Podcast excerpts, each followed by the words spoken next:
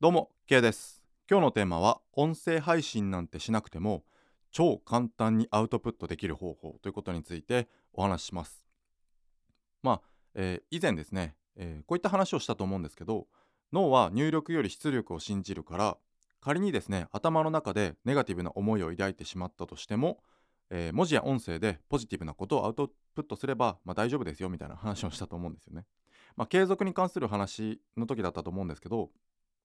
まあ、脳は入力された例えば自分の中で、うん、こんなことを、うん続けても意味あるのかなとかっていうネガティブな思いを抱いてしまったとしてもですね、えー音声配信で、えーじゃあこういったことを続、えー今やっていることはこういう効果があってこういうふうな、えーいいことがありますとかっていうことを発信すればですね、えーそういったポジティブな、えー出力自分の、えー言葉としてアウトプットされたものを脳みそは信じるということに、えーという特性を持っていますので、えーあ仮に頭の中でネガティブな思いを抱いてしまったとしても、えーポジティブなことをアウトプットすればまあ大丈夫ですよ。脳はそっちを信じるから継続するために、えーどんどん発信しましょう。ポジティブなことを発信しましょうみたいなことを言ったと思うんですけど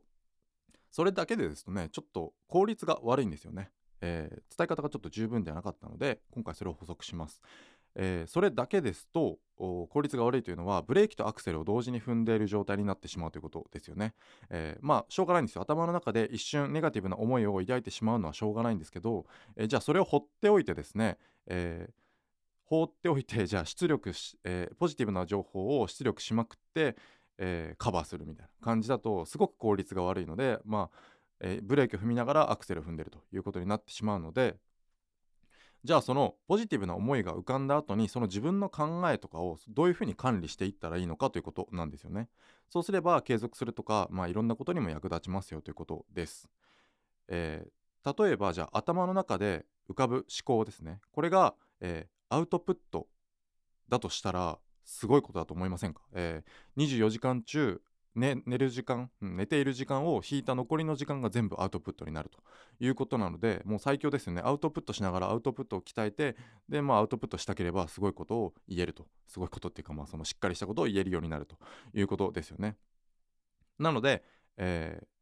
まずは自分の日常の考えを意識するということが一番大事になってきますね。まあ、しょさっきも言ったんですけどしょうがないんです、えー一瞬ネガティブな思いを抱いてしまうというのは、えーもう悟りを開いた人とかもう神様以外絶対やってしまうことだと思うんですよ。嫌なことがあったら落ち込むしみたいなだと思うんですけども、えーそういった後に、えその自分の考えを意識するということが大事になってきます。えー自分が、え今何を考えているのかどんな言葉を思い浮かべているのかっていうことを意識することでですね日常アウトプットの場にすることができるということです。えーどういうことかというと、えーじゃあ例えばですねあなたもブログとか YouTube とかまあいろいろ人の情報発信とかって見聞きすると思うんですけど、えーそれ何のために見聞きするのかっていうとやっぱ人は人の意見を聞きたいということですよね。じゃあ人の意見って何って思うんですよね。でそうすると意見は言葉だっていうことになりますよね。じゃあ、えーその人の意見を聞きたいっていう人に、えー意見を届けるためにはじゃあ言葉を鍛えればいいんですかということになるんですけどえそうではないと、えー言葉はただの道具だから自分の中の意見を育てる必要があるんですよね。えーじゃあ、えー意見を育てるってどういうことだよみたいななるじゃないですか。えーそういう時に、えーこのどんなことを考えているのかっていうのが意見だということですね。だから、えー頭の中で常にアウトプットをしている状態になるということです。何を考えているかということが意見だとするならば、えー常に頭の中で意見をアウトプットしているという状態ですよね。その意見を脳みそが、えーインプットしてしまうというかもうなんかめんどくさくなってまたちょっとややこしい話ですけども、えーここを意識しないと、えーいくらポジティブなことを口でだけで言葉だけで出力しても、え全然追いつかないんですよね。その真実味もないですし、え自分の言葉に重みとかっていうものが何も生まれなくなってくるんですよね。え日常考えてないことを言葉にして、えじゃあどんだけ重みがないかっていうとうーん世界平和って大切じゃないですか。どうですか？重みありますか？これ。あの世界平和について私常に考えてないんでまあ多少多少っていうかなんか悪くなれなれとか思ってないですけどじゃあ世界平和のために何か行動してんのかとか普段からめちゃくちゃ考えてるのかって言われたらえそれはないです。なので私がいくら言葉で世界平和って大切だと思うんですよねって言っても、えーこれに真実味とか重みを感じる人って皆無だと思うんですよね。なので、えー、この普段自分が考えていることこれがもうすでにそこでアウトプットになっているということなんですよね。ネガティブなことをばっかり、えー、考えている人っていうのはそれをもうすでにそこでアウトプットしてしまっているので言葉が、えー、ネガティブになってしまうと、え言葉や行動がネガティブになってしまうということなので。じゃあここを意識すれば、え意識するためにはどうすればいいのかということですね。えー、コピーライターの梅田聡さんという方の本の中に、えー、そうという方の本で「言葉にできるは武器になる」という本があるんですよね。まあ、30万部を超えたなんて結構有名な本なんですけどもその中にですね雨の例えがあります。えー、浮世絵作家の、えー、歌川広重さんというのかな？歌川歌川歌川広重さんという方の作品で大橋あたけの夕立という、えー、作品がありますちょっと読み方合ってる大きいという字に、えー、ひらがなで橋あたけの夕立という作品が、えー、浮世絵の作品があります。この方の作品が世界で初めて雨雨ですね、え降る雨を線で表現したと言われているんですよね。雨を線で表現した。これ、えなんか言われてみるとなんか一瞬ん？何のこと言ってんのって感じですけど雨ってえー、あの玉玉の状態で降ってくるわけじゃないですよね。あの水が、えー、て言うんですか？涙みたいな形で降ってくるわけじゃないじゃないですか。もう重力に、えー、引っ張られる状態で線みたいな感じで降ってくるんですよね。で雨から雨があ窓から雨が降っているのを除くともうなんか当たり前のように線でこう見えるじゃないですか。雨って線でシャーってなってるんですね。あのスコールみたいな時なんかもっともうぶっとい線でブワーって降ってるじゃないですか。これって、えー、別に言われてみれば当たり前というか何言ってんのって感じですけど当たり前じゃんって思いますけどもこの、えー、歌川さんが浮世絵で世界で初めて雨を線で表現してから世界の人たちがあ雨って線で降ってるんだなっていうことを認識したらしいんですよね。それまでは、えー、雨っていうのは、えー、書かれることはなくてですね絵の中で雨が降っていたと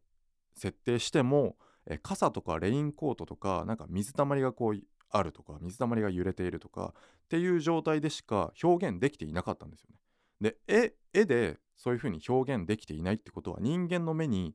雨は映っていなかったってことなんですね。それまでのこの歌川さんの大橋畑の夕立という絵で雨が線で描かれる以前の人たちは雨が見えていなかったってことなんですよ。ちょこれ本当かよって感じですけど絵で描かれていないってことはそうですよね。見えているものを描くのが絵なのでそこに描かれていないってことは人間の目にも見えていなかったということになります。ああなんか雨降ってるな濡れてるなみたいな感じじゃないですか、えー、じゃないですかって知らないですけど、えー、だったらしいんですよね。今窓からまあ雨あ普通に雨見えるなって感じだと思うんですよね。普通に思い浮かべて雨見えますよね。だけどこの大橋畑の夕立以前の人たちには雨は見えていなかったと。いうわけですね。これをまあパラダイムシフトなんてよく言いますけども、まあ、これをまあというかこういったことをパラダイムシフトなんて言いますよね。転換点というか、えー、気づきをもらった瞬間から世界の見え方が変わると。なんかあの7つの習慣だったかな。なんか老婆の絵が有名ですよね。老婆の絵が若い人の絵に見える人と老婆の絵に見える人がいてでこれは老婆の絵なんですよっていうとあ急にああ老婆に見える老婆に見えるとなると。いうことが、まあ、パラダイムシフトでよく例えられていますが、まあ、そういったことがこの雨の、えー、例えで、用いられていました。コピーライターの梅田聡さんの本ですね。言葉にできるは武器になるという本です。で、えー、自分の心の中の言葉これも一緒ということですね。こういうことを言っているんですけども自分の心の中の言葉が意識できるようになるともうそれ以降はですねこの雨と一緒で自分の心の中の言葉が見えるようになると。でその見えるようになってからはえー、自分の心の中をアウトプットだと思えるということになるんですよね。そうすると、えー、日常の自分の発する言葉とかそういったものの重みが全部変わってきますよということなんですけどなのでこうした日頃の自分の考えをですね意識するとまずこれが最初の一歩になります。まず意識をして自分の考え今何を考えているのかどんな感情を感じているのかっていうことを考えてですね私はこういうことを考えているっていうことを自分で俯瞰して、えー、意識するということが、え、できるようになればですね日常の考えが全てアウトプットになるんですよね。あ私は今お腹が空いている。お腹が空いている私は、えー、ご飯を食べたい。じゃあご飯を何を食べようかみたいな。なんかちょっと例えがまあおかしいですけどなんか欲望な感じになってますけど、えー、まあ、そういうことですね。本を読んで私はこう思ったと。えー、それに対して私はこう思っているからこういうふうに伝えていこうとか、えー、自分の中の意見を育てるということですね。そのための第一歩として自分の中の、えー、言葉考えを意識するということです。これが、え気づけばですね、えパラダイムシフトが起きて、え見えなかった雨が見えるようになるということですね。えー、なので、まあ、書くことと喋ることはつながっているよっていうのはこういうことだと思うんですよね。えーなんか文章を書ける人は喋るのがうまいってよく言われるんですけどそれはやっぱり自分の中の考えを意識してですねずっと文字にこう書き出すということをひたすらやっている人っていうのは自分の中の、えー、意見というものが意識できてるんですよね。もうすでに自分の中の考えを目に見える形にしてるじゃないですか。文字に書くとか言葉にしてそれをまた聞き直すとかっていうことをすると、えー、もうすでにその工程をやっているということなのでひたすらやってきた経験があるということなので自分の中の意見が、えー、もうすでに育っていると自分の中の意見を意識することができるっていうことが当たり前になっているということですね。これを意識できるかできないかの差で、えー、自分の言葉に、え重みがある人、えということが、え言えると重みがある人と、え重みがない人とかそういったことが分かれてくるのかなというふうに思います。まあ、いくら小手先の言葉、えー、道具だけをですね磨いても、えー、全然なんか真実味とか現実味とかそういったものが生まれないよということでした。今日のテーマですね音声配信なんてしなくても超簡単にアウトプットできる方法この超簡単にアウトプットっていうのが、まあ、簡単ではないんですけど実は簡単ではめちゃくちゃ、えー、難しいことなんですけども何も道具も使わずにしかも一日中寝てる時間以外アウトプットすることができるという最強の、えー、アウトプット術ですね。えー、この自分の中の考えを意識するということをぜひ実践していただきたいなというふうに思います。はい、えー、今日は以上にしたいと思います。ありがとうございました。